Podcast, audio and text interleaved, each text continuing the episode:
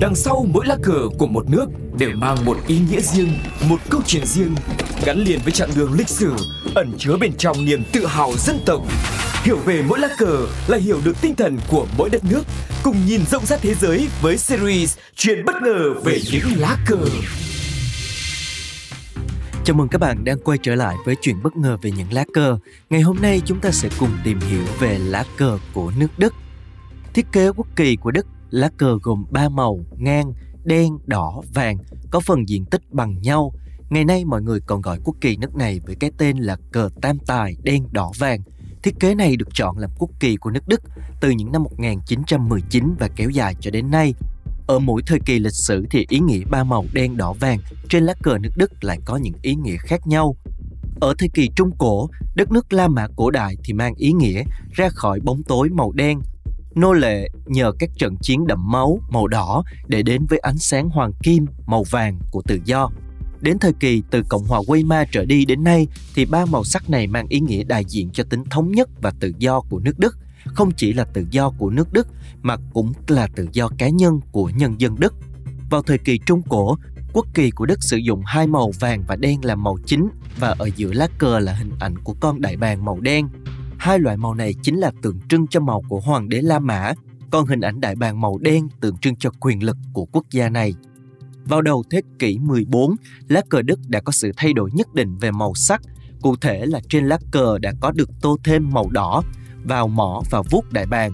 Đây cũng chính là thời điểm đánh dấu cho sự xuất hiện của lá cờ ba màu của nước Đức. Lá cờ của nước Đức tiếp tục có sự thay đổi khi bước vào thế kỷ 15.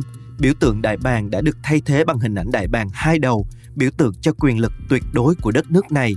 Sau khi thời kỳ đế quốc La Mã sụp đổ, nước Đức tham gia vào cuộc chiến chống lại Napoleon.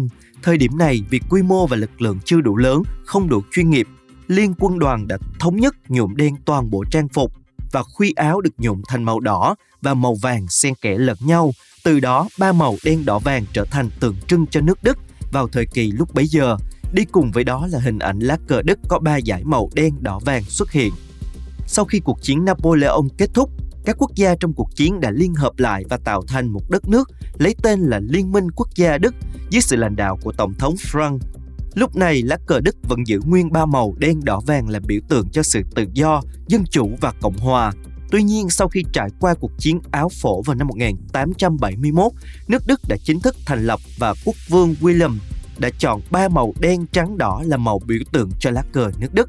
Khi Thế chiến thứ nhất kết thúc vào năm 1919, nước Đức thất bại. Lúc này, nước Đức Cộng Hòa hay còn được gọi là Cộng hòa Weimar được thành lập và khôi phục ba màu đen đỏ vàng cho lá cờ Đức.